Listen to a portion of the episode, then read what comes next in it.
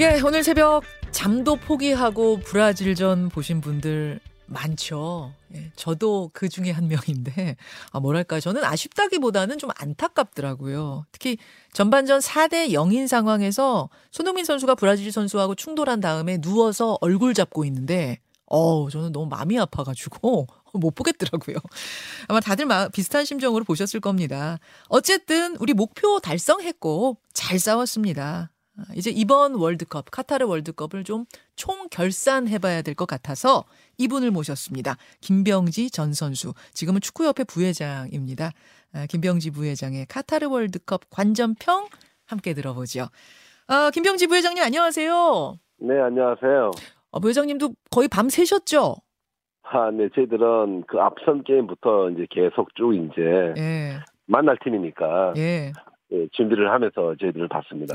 일본전부터 쭉 보셨으면 정말 밤을 꼬박 새셨겠네요. 네, 네, 맞습니다. 자, 조금 전에 끝난 우리와 브라질의 경기 어떻게 보셨습니까? 총평부터. 어, 16강 목표를 이루고 난 이후에 그 회복 시간 사실 좀 짧았고 짧았죠. 브라질은 어, 조별리그에서 2차전 승리를 가져가면서 16강에 대비한 로테이션을 가져가면서 컨디션을 상승시켰었는데 음. 어, 개인 기술 차이도 있었지만 컨디션 차이도 있었고 어려운 픽이라고 생각하지만 최선을 다했었고 뭐 예상 범주 내에서 경기 내용들은 나왔던 것 같아요. 아, 그래요. 그렇지만 대한민국 선수들 최선을 다했다. 음, 음. 최선 다했다. 개인 기술 차, 그러니까 개인 기량 차는 분명히 있었고 거기다가 컨디션 차이가 체력적인 면의 한계까지 더해지니까 조금 더 아쉬운 경기였다라는 평가 같아요. 네. 솔직히 전반전은 어, 브라질 공격에 좀 속수무채 끌려다니는 느낌이 들긴 했어요. 그러다 보니까 연달아서 네 골이나 먹었는데 전반전에는 특히 더 제 기량이 안 나오는 느낌이 들더라고요. 아마도 컨디션 차이가 아마 컸던 것 같고요. 예. 어, 브라질은 조별리그에서 앞서 얘기했듯이 음. 그 2차전 승리하면서 16강 확정을 지으면서 네. 16강에 대비한 준비를 차곡차곡 했었고요. 음. 대한민국은 마지막에 최선을 다하는 경기를 할 수밖에 없었던 그 경우의 수까지 네. 하면서 또 강팀 포르투갈과 120%또 전력을 가동하면서 음. 경기를 했었는데 다 쏟아부었죠. 우리는 정말 포르투갈에서. 예, 그랬고 또 이번 또 카타르 월드컵이 그 일정이 이제 좀 짧아지면서 그 조별리그 이후에 회복 시간들이 좀 짧게 주어졌었어요. 아, 예, 예. 네, 그러면서 좀 음. 바삐 움직였던 대한민국은 음. 회복할 수 있는 시간이 좀 부족했던 이유가 컨디션 난조까지도 이어지면서 음. 준비했던 브라질과의 경기에서 좀 힘겨운 모습들을 많이 보였죠. 그러니까 컨디션의 벽, 체력의 벽이 어쩌면은 이번에 가장 큰 장애가 아니었나 이렇게 보시는 것 같아요. 근데 체력 면에서의 불리함은 보통 정신력으로 메우는 경우도 많은데 이번에는 정신적으로도 약간 주눅이 든 거 아닌가 이런 느낌도 들던데 어떻게 보셨어요? 전문가 보시기엔. 어, 저희들은 축구할 때는 멘탈적인 부분을 뭐 중요시하긴 하는데 예. 또 체력이 떨어지게 되면 네. 그 멘탈과 함께 사라지는 저 쓰러지는 경우도 많이 있거든요. 아, 멘탈도 함께 쓰러져요. 어. 네, 그리고 어 저희들이 이제 브라질 상대로 좀 예상 범주 내에서 좀 이렇게 했으면 좋겠다라는 그 경기 운영이 있었는데 네. 어 전반전 좀 버티자. 음, 음. 그렇게 되면 후반전에서 체력적인 문제가 브라질도 분명히 보일 텐데 예. 그 앞서 왜 우리 월드컵 16강전 했던 경기들 있잖아요. 그렇죠.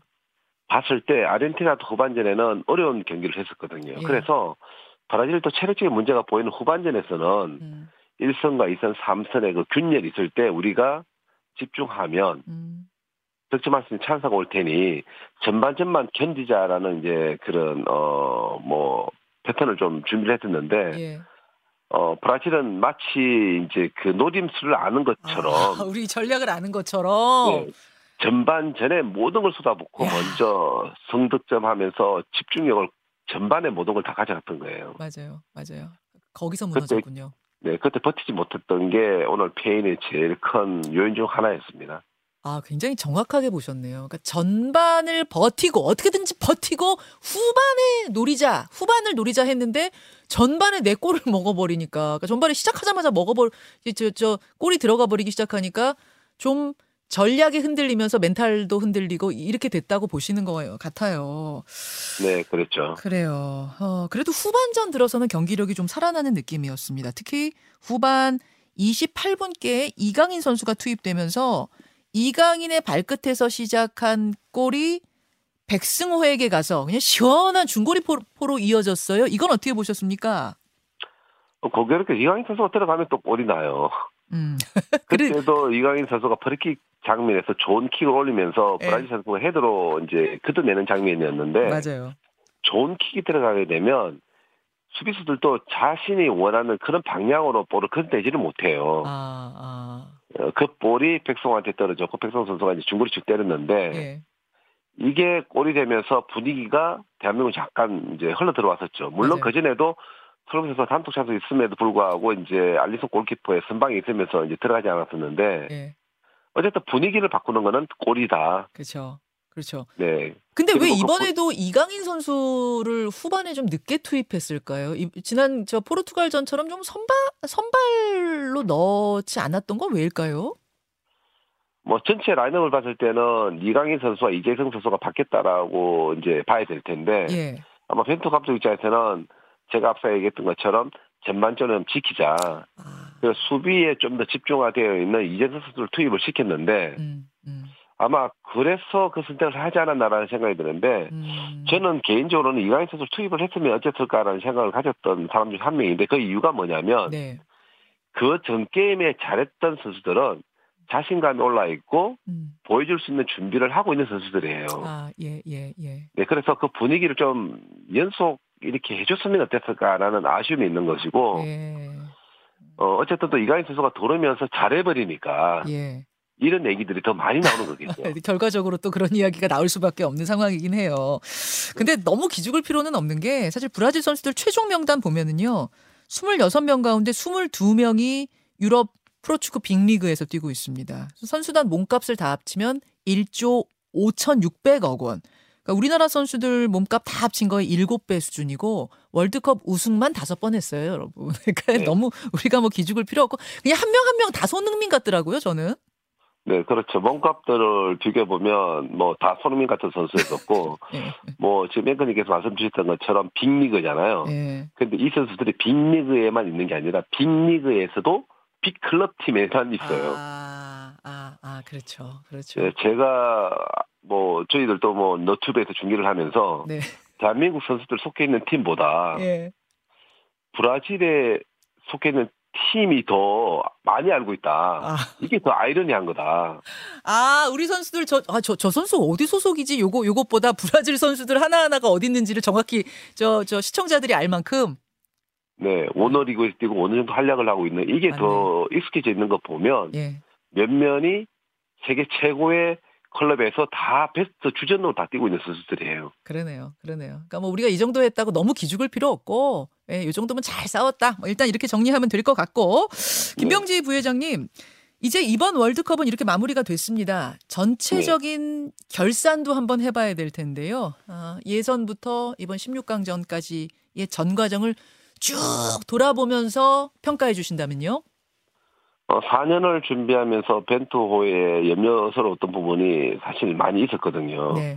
빌드업 축구를 구사하면서 백패스가 많았었고 음, 그러면서 조금은 걱정되는 부분들이 많이 있었는데 그 걱정되는 부분은 뭐냐면 네. 어 세계 무대에 나가서 좋은 팀을 상대로도 이 빌드업 축구가 통할까라는 아, 염려가 있었고요. 예, 예. 또 하나는 이제 이강인 선수가 이제 시- 월드컵 막판에 이제 합류하면서 이제 분위기를 조금 바꾸긴 했는데 네. 이강인 선수가 과연 뛸 수 있을까 이런 염려도 있었고요. 음, 음, 그다음에 벤투 감독의 그 뭐 고집이라면 고집일 텐데 음. 그 전략이 과연 월드컵에서 먹힐까라고 생각했었는데 월드컵 1, 2, 3차전 통하면서 그 경기력적인 봤을 때 우루과이 상대로 음. 좋은 경기 펼쳤고 네. 또 가나 상대로는 경기를 압도적으로 가져갔지만 어 결과가 참 아쉬웠었죠. 불운했었다라고 할 표현할 정도로 이제 가나죠. 좋았었는데 네, 맞아요. 음. 어쨌든 3차전 또 포르투, 포르투갈 상대로 좋은 경기를 펼치면서 음. 역전승을 만들었을 때는 어, 벤투호의 그 뚝심이 네. 좋았다라는 평가가 많았었는데 아, 근데 이제 여기에 조금 제가 어 아이러니하게 받아들인 게 뭔가요? 그 전에 4년 동안에 벤투 감독이 보여줬던 선수 구성이랑 네.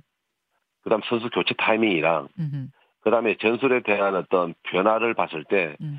이번 월드컵에 이- 있는 동안에는 완전히 달랐어요. 완전 달랐어요. 예, 우리 벤투가 네. 달라졌어요 할 정도였잖아요. 네, 뭐 이강인 선수의 투입부터도 예. 정말 놀랬고 예. 그다음에 선수 교체 타이밍이 있을 때도 한 번에 세 명을 교체를 시키고 예. 그다음에 전술에 대한 반응도 상당히 빠르면서 신속하게 결정을 했단 말이에요. 맞아요. 근데 이건 뭐냐면 예.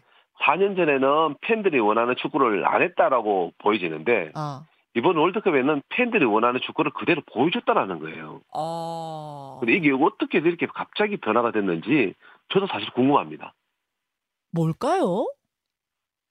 어 그러면서 분위기를 끌어올리고 예. 어 축구 팬들까지도 마음을 벤투 감독에게 실어줄 수 있는 음. 또 손흥민 선수가 또 그 인스타에 페이스북에 올렸던 내용이 있잖아요. 우리는 경기를 포기하지 않았고 음. 팬들은 우리를 포기하지 않았다. 음. 이런 음. 원팀으로 만드는 계기가 또 됐었어요. 아, 그러니까 뭔가 벤투를 움직여서 그러니까 본인의 빌드업 축구에다가 팬들이 원하는 이런 경기 운용까지 섞어서 원팀을 만들어냈다.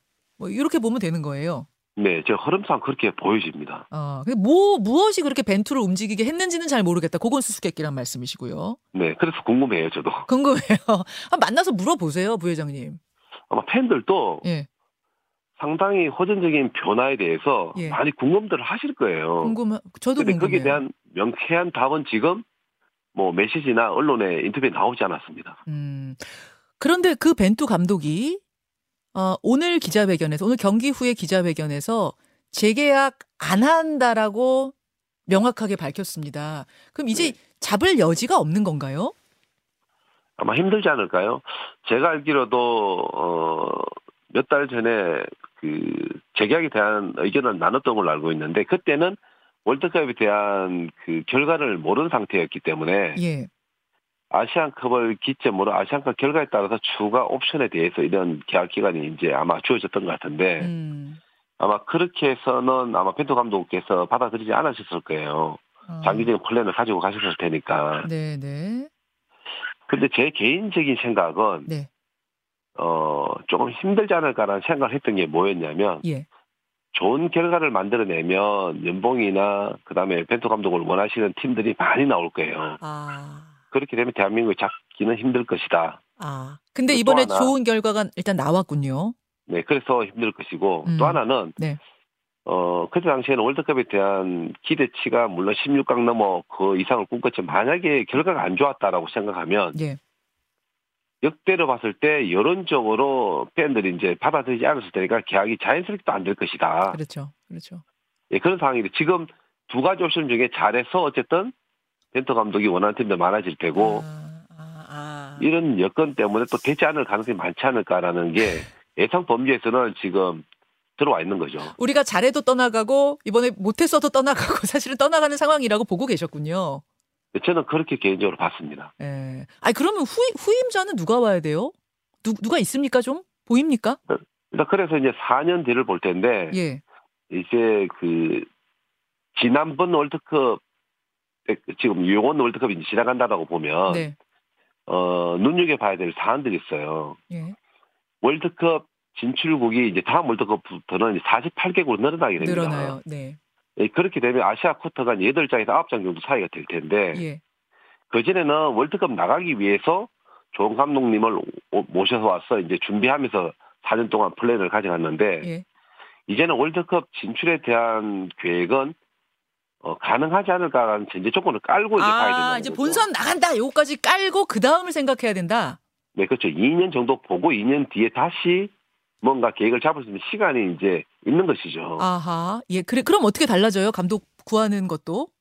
일단 그렇게 되면 2년 정도 볼 수 있는 감독님을 모셔놓고 음흠. 잘했을 때 연속으로 가는 거고 네. 미리 4년 계약의 옵션에 대한 게 아니라 아. 2 플러스 2가 되는 것이죠. 그렇게 되는 거군요. 이번에도 그럼 외국 감독으로 갈 가능성이 큽니까?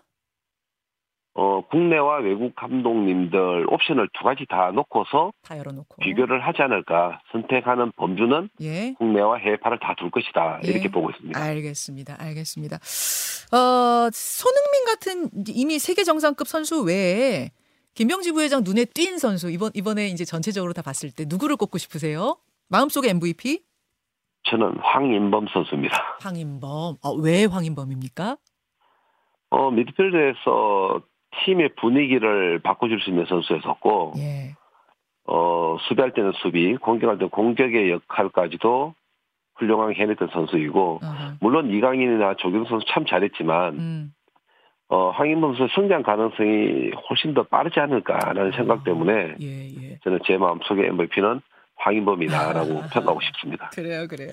아, 우리 선수들 이제 뭐 마지막 경기 좀 아쉽게 지긴 했습니다만 잘 싸웠고 어, 지금 듣고 있을지 모르겠어요. 우리 김병지 선배께서 후배들한테 응원의 한마디, 격려의 한마디 어, 주시겠습니까 메시지? 어, 송민 선수 인터뷰에서 미안하다 그랬었는데, 음.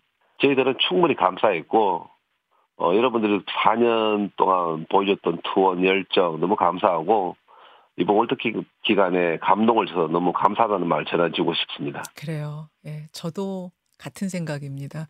그동안 뭐 정치, 사회, 경제 뭐 하나 시원한 뉴스가 없었는데 우리 선수들이 잠시나마 그 시름 있고 웃게 해줘서 정말 고맙다는 이야기 저도 전하면서 오늘 김병지 부회장과 인사 나누죠. 부회장님 고맙습니다.